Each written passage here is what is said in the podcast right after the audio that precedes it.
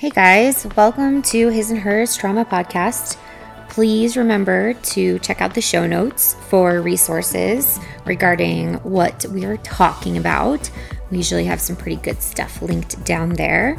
And Mr. Trauma and I are so happy that you guys are here to learn and hopefully get some good information about all sorts of different trauma and how they manifest themselves in relationships. So, with that being said, let's go ahead and get into it. Thanks so much for tuning in. Hey, everybody, welcome back to the podcast. Um, Mrs. Trauma here, and finally, after much kind of like putting this off, I am going to do part two of sort of my story. Obviously, this isn't a super detailed you know, summary of what happened within the bulk of my relationship. If we did a podcast like that, it would take like days to cover. Um, I sat down and I wrote about the things that I felt were most important to share that really, like, in my gut hurt. Um, and that I used while doing my assessment of whether or not I had been um, a victim of domestic abuse and also narcissistic abuse. Um, it's what I used in my therapy sessions as um, I did EMDR and topics. So I think that these are pretty spot on in fo- in terms of like what is relevant to me that I feel comfortable sharing. Um, so obviously, I'm going to start out by saying there's always two sides to every story. Okay, um, I'm not here to put anyone on blast or like talk mad shit, even though some of that's going to happen during this podcast. There's always two sides, okay? But I know what was real in my world. Also, I know what to be true was true because I was sober. Um, and I was the one experiencing this. Not to say that this that my ex was happy. I don't think he was. But it didn't it doesn't excuse his behavior, okay? So that's really important. It doesn't excuse this behavior if someone's not happy. I wasn't happy and I wasn't doing what I'm about to share with you guys um, to him as he was doing to me. So I've sort of been trying to get into the mindset to record this because it's difficult and I don't want to break down or get too far off topic. So I had to kind of get in the mode and I recently watched a documentary on Selena Gomez. It's called Me and My Mind Me. I think that's what it's called. I'll, I'll, correct it in the show notes below. I'll link it. It's an Apple TV original. I thought it was really well done. It it really like targets her mental illness um, and her bipolar disorder diagnosis, which um, is something that's close to me because um, I am with someone who struggles with similar things, and I struggle with similar similar things as well. So it was really relevant for me. And there's a song that she wrote. Um, I think it's called um, Lose You to Love Me. And the, the lyrics that really kind of got me in the uh, mindset was You promised the world, and I fell for it. I put you first, and you adored it. You set fires to my forest, and you let it burn, sang off key to my chorus because it wasn't yours. Set fire to my, my purpose, excuse me, set fire to my purpose and let it burn. You got off on the hurtin' when it wasn't yours. Okay. Those lyrics really speak a lot to me. Um, and it, it, it describes devaluation, which is the cycle that was happening. There was devaluation and then idealization happening in this phase of my relationship, but it had transcended into mostly devaluation. Um, Hey guys, just wanted to take a little time out to talk about something that I am very passionate about because I volunteer with this organization and it is Crisis Text Line. So hopefully you get some good info. Here you go. Crisis Text Line is there for you when you need them 24 7. You simply text HOME, H O M E, to 741 741. Then you're quickly connected with a certified crisis counselor like myself. Our goal is to take you from the heat of the moment in crisis to a cooler and calmer space. crisis text line is anonymous, and we are there to help you even in the most dire of straits. I've been working with Crisis Text Line since 2016 and know how powerful and helpful this resource can be for those who are struggling. Reach out, we're here for you, and we give you options for resources to take with you and a game plan to get ongoing support to prevent more suffering. No crisis is too big or too small. We treat everyone's situations the utmost importance and are trained and certified to help you when you need us. Check us out, and we'll be there for you when you need us. Take care. So, um, the shift happened pretty quickly, honestly, after he moved in. And it looked like, for me, confusion. Didn't understand what I'd done wrong to deserve what he did. Um, he cheated on me and he denied that it was cheating. Um, I reached out to the girl that he did this with, and she confirmed that it was true. However, she was very honest with me and said, I had no idea you two were as serious as you were, and we were very serious at this time. We were, in fact, leaving to go on vacation together the next day to meet his family. So, in my mind, that's pretty serious, pretty exclusive. Um, and it was the first person that told me, Chelsea, you need to watch out. You need to just be careful. This person is different. I didn't understand what she was talking about. I just kind of thought she was like jaded and pissed off because she wasn't going to be able to, you know, pursue him. And she just said, You have to keep yourself safe. You have to like, keep yourself number one. I've seen some things and I'm just concerned. So if you want to hate anyone, hate me. And I said, No, I can't put the blame on you. Like, you didn't know. Okay. So that was sort of the first. And that set the tone for the entire relationship, honestly, because he was constantly denying it. We would fight over it. I would bring it up when I was feeling devalued, um, as an example. And he basically said, you know, well, you blocked me for six weeks because I did. I think I talked about this in part one where I felt something was off, and it was and I blocked him and he's like, "So, um I really don't think you can talk cuz I'm not so sure I was feeling sure about us." And I I know that's just an excuse. It's turning it around on me. It's having him control the narrative because in that time we had had a long discussion as to why that happened. He understood why that happened. Um so that's sort of where it started for me. Um and that was when he started gaslighting me. Um, and he started to really display a lot of insecurities. And he found it threatening that I didn't share those same insecurities at the time. And he turned it around on me as I was a threat rather than an ally to his insecurities because I was always very supportive of him.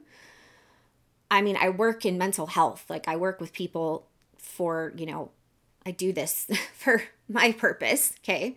So I was very aware that it was nothing to be ashamed of at all. But he made me feel bad that I even recognized it, that I was smart enough to recognize it. So that's when he really honed in on my intelligence and devaluing um, that I was intelligent, emotionally intelligent. He doesn't, he just didn't have those types of feelings, that empathy. He didn't have that.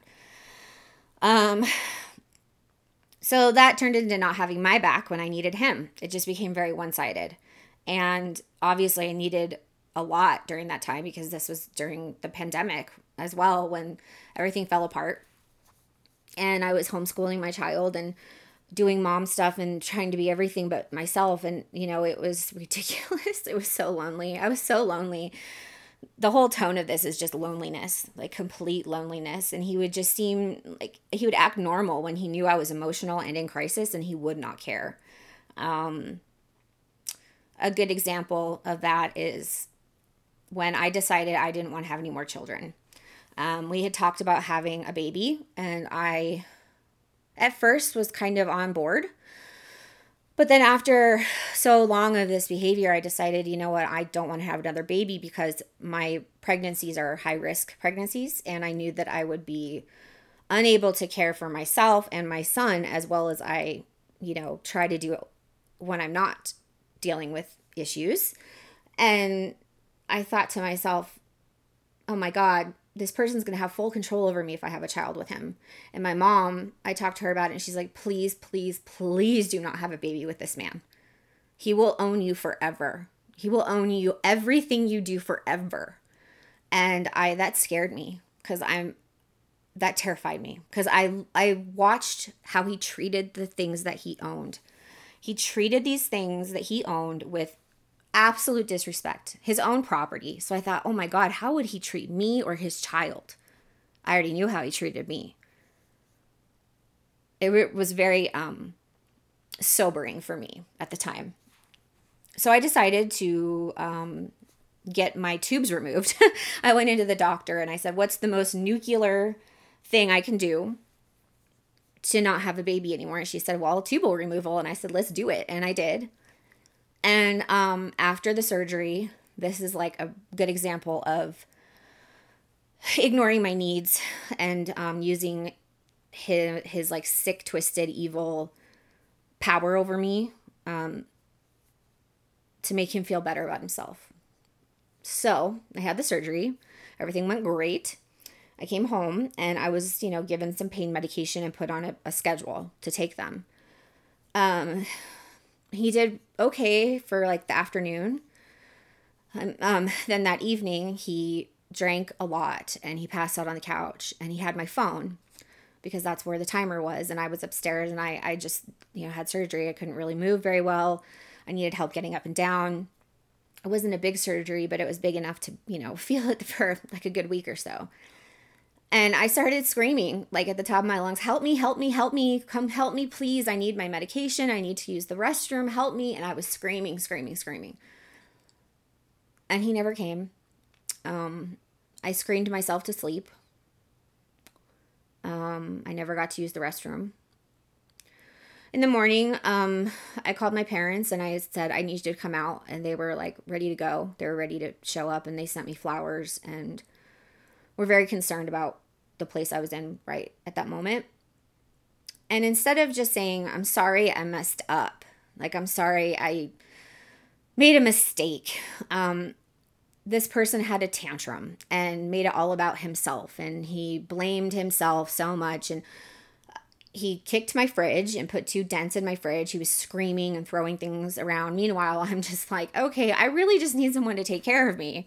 Um, it's pretty simple here, man. Like, I don't need this display of insanity because he was making it all about him. And um, instead, I just needed to be taken care of. And that never happened. And those uh, dents are still in my fridge.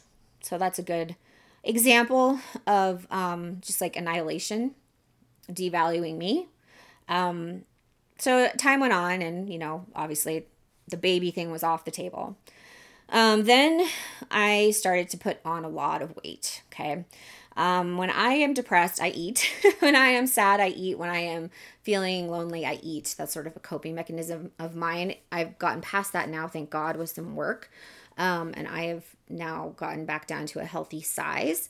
Um, but at the time, it was getting really bad. And even when I was still looking very fit and good, he would poke at my appearances, joke at my appearance at you know my expense to others. Um, it wasn't funny and it wasn't nice. And I, I truly think I'm a very attractive woman. Um, I'm not vain. I just know that like I work hard for the things in my life and I know that I have a lot of intelligence behind my eyes and I think I'm a beautiful person, okay? At least, you know, I'm getting there. um, but he took that all away from me. Um, he stopped being intimate with me, which he knew was um, a trigger for me because why a big part of why my divorce happened was just we got married too young and there wasn't a lot of spark there. We were like best friends, but not a lot of sexual chemistry. Okay, so he weaponized intimacy and he would withhold it from me.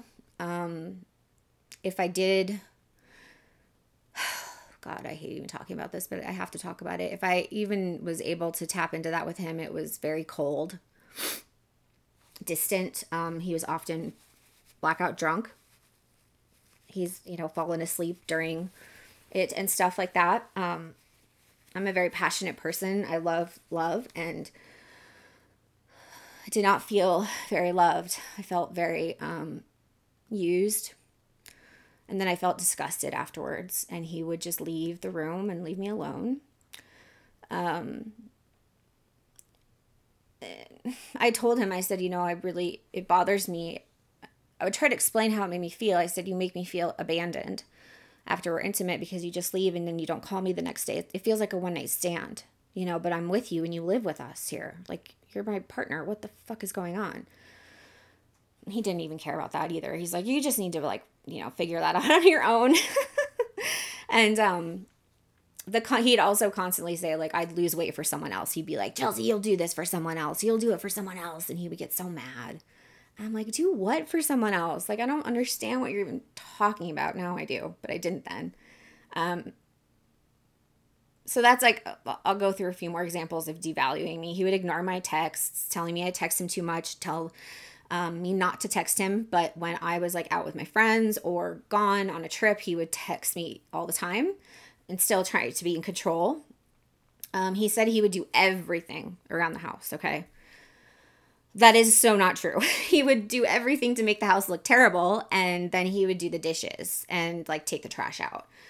I was so beat down and so tired from, you know, remote learning, being depressed because of this person's behavior, because of the alcoholism and all the madness and chaos and devaluing that I was going through that I ended up having to hire someone to help me. Thank God she was um, open minded to what I needed, never judged to what was happening. But she was worried about me. I know that. And I and she still is in my life to this day. Thank God. She was someone I really could lean on. Um and he was very um he never did anything with the lawn, so I had to hire a lawn service. I mean, because I'm trying to like teach my kid and play mom and be teacher at the same time, and then also just like breathe and like try to like get through the day. I couldn't do anything else. I needed someone to step up and instead, or just not make it worse, right? Like I would have been fine doing it alone. I would have been fine without someone. I could have done this. I would have been fine. But he did everything in his power to make life so fucking hard that it was impossible. So I just started hiring for help, and he would get so upset with me um, saying, you know, you're you're focusing on my shortcomings and you're not even giving me a chance to do this. I'm like, yes, I have given you a chance to do this. It has to get done now. And um, just over and over the constant blaming, blaming, blaming. Um, if I ever, you know, escalated at all, if I ever, um, you know, got a little heated or something, he would call me crazy. Um, so I decided to stop cursing and stop doing anything that was considered crazy. I would cry, but I would never yell and I wouldn't curse at him. And I, I didn't do a lot of that anyway. And he hated that because he wanted to make me look bad. And so his tantrums became much more inflammatory after I made that choice. Um, his drinking was out of control the entire time. And he would alienate me from my son with his drinking. Um, I didn't know until afterwards that he had told my son, if you tell your mom that I'm drinking, I'm gonna you're gonna be in big trouble. So he would take my kid and go do stuff and look like the hero to everybody, right? That's what they love is they love, love, love to like have everyone think they're just like the shit, okay? So you beat me down to where I couldn't do anything. And then we would go, he would either take my child and do stuff and then drink and then come home.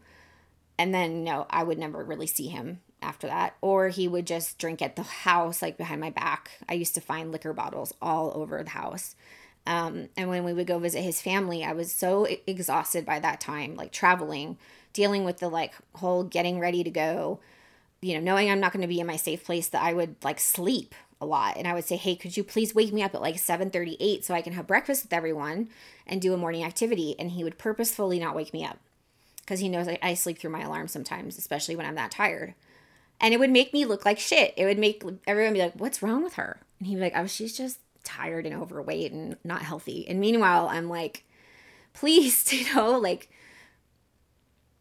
just involve me in this because I don't want you to like paint this picture of me of who I am not." And and I couldn't control it anymore. It was terrible. It was like a false like narrative who I was and um he would just like leave me alone when I cried constantly. Um, he did some really bad things to me at home. Um, there was physical and so much emotional abuse. I'm not even, I'm not going to give like tons of examples, but you know, there was a night where he almost like killed us because he drank too much and he had um I didn't know what was going on because my son and I were in the basement and the basement became like my my space. And we were watching a movie and hanging out and we went to bed and my my son was sleeping with me. He usually slept with me at that time. He was really young.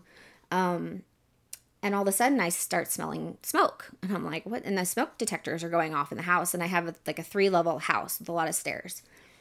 And I ran upstairs and I could not see like six inches in front of me. The house was so smoky, and I'm like, oh my god. So he he doesn't have a sense of smell.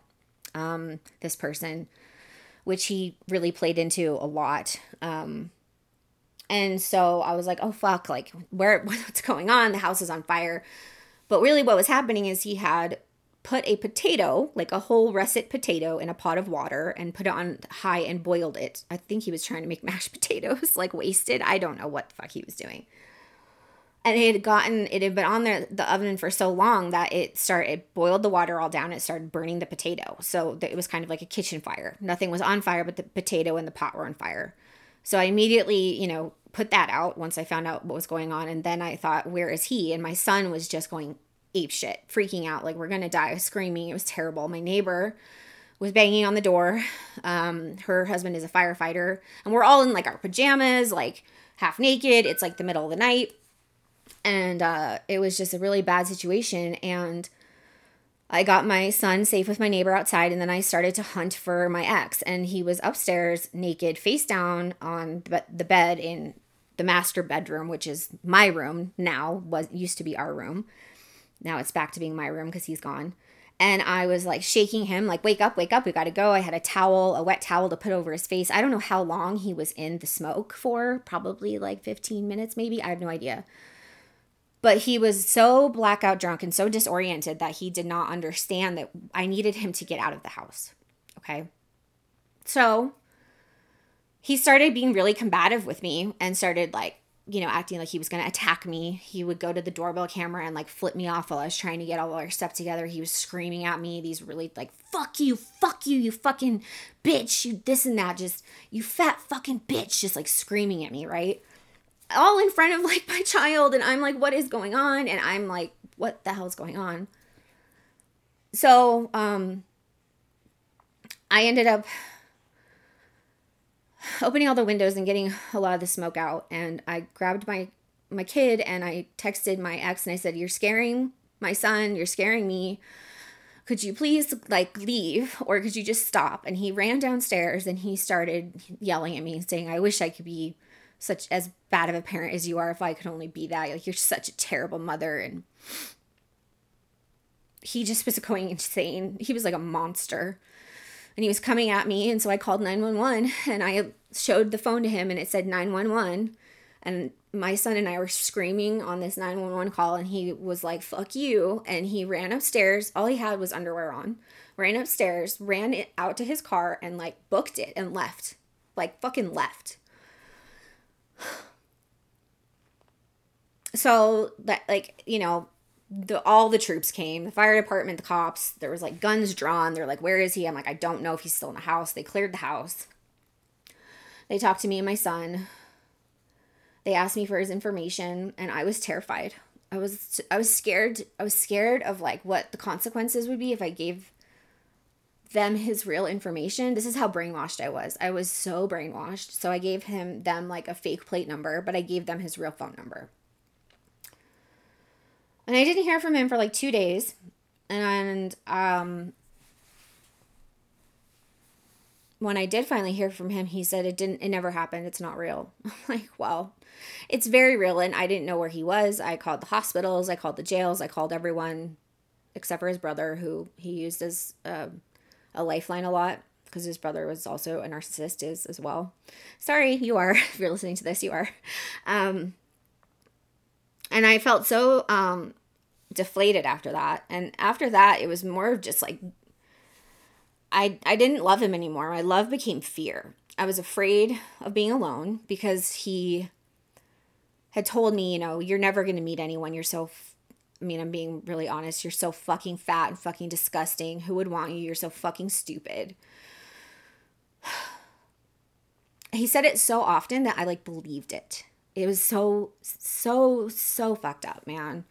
Um, and he, you know, these tiny things would keep me in the relationship. These meek attempts or sudden out of nowhere signs of affection like breadcrumbs that's what we call them and like they're really tasty because you haven't had them for a long time. Um, and he continued to weaponize and withhold intimacy from me. Um, he would like play games with me where i would be like wanting to be intimate and then he would get up and leave just leave. And i'd be like oh my god i was just rejected and i would start crying and then he would come downstairs and be like hi sweetie just took a shower. I'm like you're sicko. You're a fucking sicko and then wonder why I wasn't interested and be like, "You're why don't you want me?" I'm like, "Cuz you just left without saying anything to me. You got up and you looked at me and you walked away like you didn't want me." Then left me for 30 minutes and now you want to come down and do it cuz you thought it was funny? Like it's not funny, okay? Um it made me feel insane. Um he completely took away all of my friends, like my strong female friends. He could see it, they were intimidating or going to be a problem because they could see behind the mask that I couldn't see at the time. And he knew that if they got he got rid of them, I was toast, which is what he wanted to be me to be. He wanted me to be toast, so I was all his. He really really did well at that. He alienated all of my friends, especially two really good female strong friends. I have one of them back in my life. Thank God she is my world. I love her so much and she's going to come on and talk as well at some point about what she saw and what she was going through at the same time. Um, that's another one, but um, I'm going down the list here. So like my, you know, my mental and my physical health were still like declining. Then it, it kind of became like I was in a state of psychosis um, and a false sense of reality. Like I had no idea what was going on. I didn't know what was up from down. Um, I was I wasn't me anymore and I had a friend that had told me early on in the relationship, you know, if you don't get out of this, you're going to be a shell of yourself. I was very defensive because, of course, he had made up the story that this friend had hit on him at a bar when we were out. That never happened. I bet he hit on her, honestly. And he, um, so I was like, you just want him. Oh God, I was so like brainwashed. I'm, I'm talking about this and it's making me feel crazy. But it was crazy and I was so lonely. I was lonely for years. I was lonely for mm, 80% of that relationship. But I was stuck because anytime I would try to get him to leave, he would say, Give me this much money and I'll go. Like five grand. It started at $5,000. Then it went up to 8,000, 10,000. And finally it was like $50,000. And I'm like, You're fucking crazy. I'm not giving you any money to get out of my life. Like, I'll get you a place and I'll get you, you know, a storage unit and stuff, but I'm not going to give you X amount of dollars. Like, what is wrong with you? It was so fucked up. Um, just, and he would use my car for work all the time. He put like 40, 40,000 miles on my car. Um, but he wouldn't fill up the gas tank or keep up with the maintenance. Um, he worried more about his friends' well being than mine. And one of his really good friends who I still care about, I don't talk to him, but I still really care about him a lot because he was great and he saw I mean, he even said out loud one night, like, dude, you don't deserve her. She's too good for you. You know, he saw the signs. He knew. He knows to this day. I don't know if he is listening to this, but if you are, thank you for being there for me. Um, but he would prioritize their lives instead of ours and my life. Um, he would just freak out, you know, if my friends and if I got along with his friends, excuse me, if his friends liked me, he would do the smear campaign. Um, he like lived in a Peter Pan syndrome type of life. I when I found out that he had lied about graduating from college and that he'd never lived on his own, I was like, "Oh shit." And I was already in it and I'm like, "This person is not a grown-up. This is a little boy who still has tantrums, who's a bully. He's a fucking bully." And he's bullying me and he's bullying my whole life and I'm like a grown-ass woman and he did it he was really tall. He's like six foot two, like 200 and some odd pounds at times. Big dude. He scared me. Um, and he was incapable of taking any constructive criticism like you give in relationships. You're like, hey, you use a lot of I statements. I feel like this. and you know what can we do to change that or you say hey like i see how this could be improved in our relationship or in myself or in you how can we get there how can i help you he thought i was just like you know tearing him down and i was not. I i, I wasn't. But that's how he heard it and that's his right to hear it that way but it wasn't what i was trying to do. Um and it's this went on for years okay? Like years and years. Um those are just some examples but you get an idea of how things were really bad. And then um, this is the last part of it. So this was right before he moved out so this was probably this was the like late summer of um last year it was probably like july or no it was august it was in august and um I don't even remember what we were fighting about, but he went insane and he did it in front of my kid. He was screaming at me, he was circling me. He told me to get my gun and die and to kill myself. He said he fucking hated me and that I deserved to die over and over again. He just said, Die, die, die. And I was just like paralyzed. Um, he left for a couple days. And I thought about it and I let him back. But it was so different. I was so he you know, I told him I think I'm to try to forgive you. Like I really am. I want to get to a new place in our relationship. I can see how my weight gain is affecting you. I can see that it is really a problem. I'm to change. I'll start going to the gym. I said all this stuff, right? And I started doing it. Um, but it wasn't because I wanted to do it. It's just because I felt like I had to. Because I was afraid of the unknown after him. You know, I was like staring down the barrel of 40, 40 years old with a kid and I was I was scared. I mean, everyone can say like, "Oh, girl, like you can do you on your own." Like, fuck that. I I know I can, but like I wanted to be with someone. I wanted to love someone. Um there's nothing wrong with that. There's nothing wrong with wanting to love and want to be with someone. But this wasn't love. This was nothing, nothing like that. Um, it's pretty bad. When I um, tried to forgive him, I couldn't. I would like recoil from him when he would try to hold my hand or hug me, and that made him very mad. He would he got very mad. He's like, "You haven't shown me one fucking ounce of love or tenderness in like a week." And I just said, "I'm trying. I can't. I I don't know. I don't know. I don't think I I don't love you. I don't I can't look at you anymore. I don't feel the same anymore after what you've done to me. Like you it's the last like nail in the coffin for me, man." And um so he about a week later he he he ended it. Um we were on the phone we were arguing about who was going to pick up my son from his grandma's house and he was like fuck this i'm out of here man. He's like i'm coming to get my shit i'm done. And i was like what are you talking about? Okay i'll go pick him up like it's fine. I was you know exhausted from dealing with his shit so i wanted him to go pick him up he was in the neck of the woods um and I was terrified. So I ran down to the basement and I hid in the closet, and all I heard was just like a ruckus, like a ruckus upstairs. So he came and just like tore through the house and got some stuff, not not everything. Um, I mean, honest to God, I'm still finding things to this day that are his. He was so disorganized and just he turned my house into like a frat house. So he came and got some stuff, um, but left everything else here. And it was sort of like a power play, I think, of like, well, I'm still going to leave some shit here. So, like, this isn't really done. Because um, he knew I wasn't going to go up and confront him or talk to him. He knew I was scared and that I wasn't going to go upstairs and try to fix it.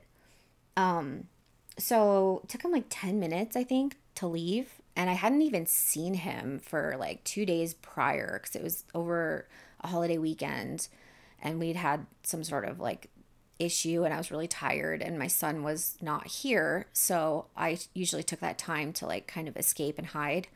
So I hadn't really seen him um, for a couple days even before this happened.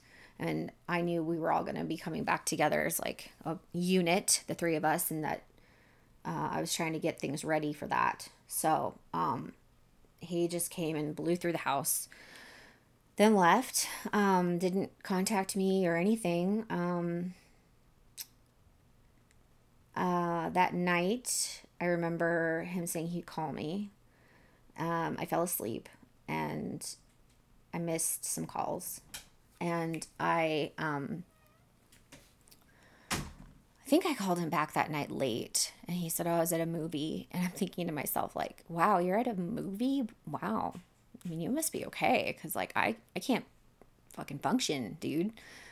Like, is this breaking up or what? And he went around and around and around of like, I don't know, maybe it's breaking up. I don't know if I love you anymore. I'm angry. I'm not the guy for you right now. I'm this and that, but I love you. But, but all this stuff, it just went like around in circles for like a while. And, um, you know, I finally opened up about what it what was going on uh, to people. I started to open up because I was away from it. And I opened up on Facebook a little bit, but I really opened up to like my close friends and my family. And he called me, and this was like, I don't know. Uh, I think this was after he picked up his stuff. So he picked up his stuff like three weeks after he left. And I packed up his things, you know, nicely. I don't, I'm not like vindictive. I don't like revenge. Um, I'm trying not to be vindictive even in this recording. I could be a lot more, but I'm not gonna. Um, I'm just saying it how it was for me. So I packed up his stuff like in a real nice way, and he was supposed to be here at a certain time and wasn't. And so we just put everything outside. Um, it was so stupid, just child's play, right? And so he called me um, like over and over and over and over one morning. I had like nine missed calls. And um, he had like the the audacity to call me like sweetie because that was his nickname for me. He was like, sweetie, you know, I just I, I can't do this anymore. Like we're broken up. Like I want to nip this in the bud. Like we're done. And like this is like really hard for me. And he started getting all weepy and I wasn't saying anything. I was just being quiet and I, I think I was crying and he just said, So I'm sorry, like I can't do it. Click. Hung up on me. And that was like the last time I spoke to him on the phone. Um, and that was over a year ago. And even to this day, you know, sometimes I hear from him. Um, I think I talked about that in the last podcast about anniversaries. If you haven't listened to that, you should. Um, I talk about an encounter that he just tried to pull on me uh, about a week ago, no, two weeks ago now. Even after this time and how many things have changed in my life. But the whole point of this is for me to just get this out there um, so I'm relevant for everyone. So people know that I've been through the discard, I've been through the, all of it, the I, idealization, the devaluation. I've been gaslit, I've been triangulated, I have been torn down to the very fiber left of me as a person. Um, I was completely an empty vessel before I decided to just say, you know what? I don't want to live like this anymore after he left. And I'm like, I'm so, why should I be upset? You know, this might be a gift that I've been given, an opportunity. I was very, very scared. Um, but I was also feeling brave too, because I have good people in my life. I've got good family, good friends, and they were showing up for me in a big way, even after I had completely you know, isolated myself. They showed up and they're like, dude, you're fine. You're going to be just fine. Like, you just have to start really seeing it and believing it and seeing what we see. And I, I kind of started just educating myself. Um, I started watching a lot of YouTube videos on narcissistic abuse. I started to read about it. I got back into counseling immediately. My counselor was like, Wow, are you finally ready to be in therapy and tell me the truth? And I said, Yep. And she said, Thank God, because it's time. And I got really raw and really real in those sessions, and they were amazingly helpful for me. Um, I cried. I felt stuff. I was angry. I raged. But I I was safe, man. Like I was safe. I was away from him. I was away from the day to day. The chaos was normal, so I felt very out of my element. I was so used to it being chaotic that the peacefulness became almost like intolerable at first. I was like, all right, where's the where's the fucking okay? Why isn't this happening? And um it got really hard it was really hard for me to get used to that being my new normal was like peacefulness and predictability and stuff because it wasn't normal. It was foreign and it was so hard. I felt like why do I feel so restless and like unhinged and I can't grab onto anything but like I stood in my ground like I didn't you know self-medicate I didn't um, check out I faced my shit. I'm still facing my shit to this day. You know I still do therapy I still do work on myself I I serve others you know through my crisis counseling. Um, I take what I've learned and I put it and I apply it to real life and that's the whole point of this podcast is because of what happened to me and then happened to my husband who I met during my healing process. I'm still healing, right? He's still healing. We just happened to cross paths and you know, they always say like some I don't know what the saying is like you're never ready for what is actually going to happen and um it took a lot for me to open up and take the leap because I thought it was a little too soon. But considering the fact that he understood where I was coming from and had been through something quite similar, we really found solace. Solace? Is that the word? Peace within each other and our presence together. Just being together, we felt safe and we felt love eventually. It was beautiful. It was like taking something that was broken into a million pieces, shattered, and then putting it back together with like this glue that was glittery and glue in the dark, and it transformed into something beautiful. This like beautiful thing, this fragile but beautiful thing, like a precious like token or precious trinket. That's what we became individually, and then we became one eventually. Um, there's not any part in here. I hope that you're saying that I was always right. Um, I wasn't. I'm a human. That's why I'm saying there's always two sides to every story.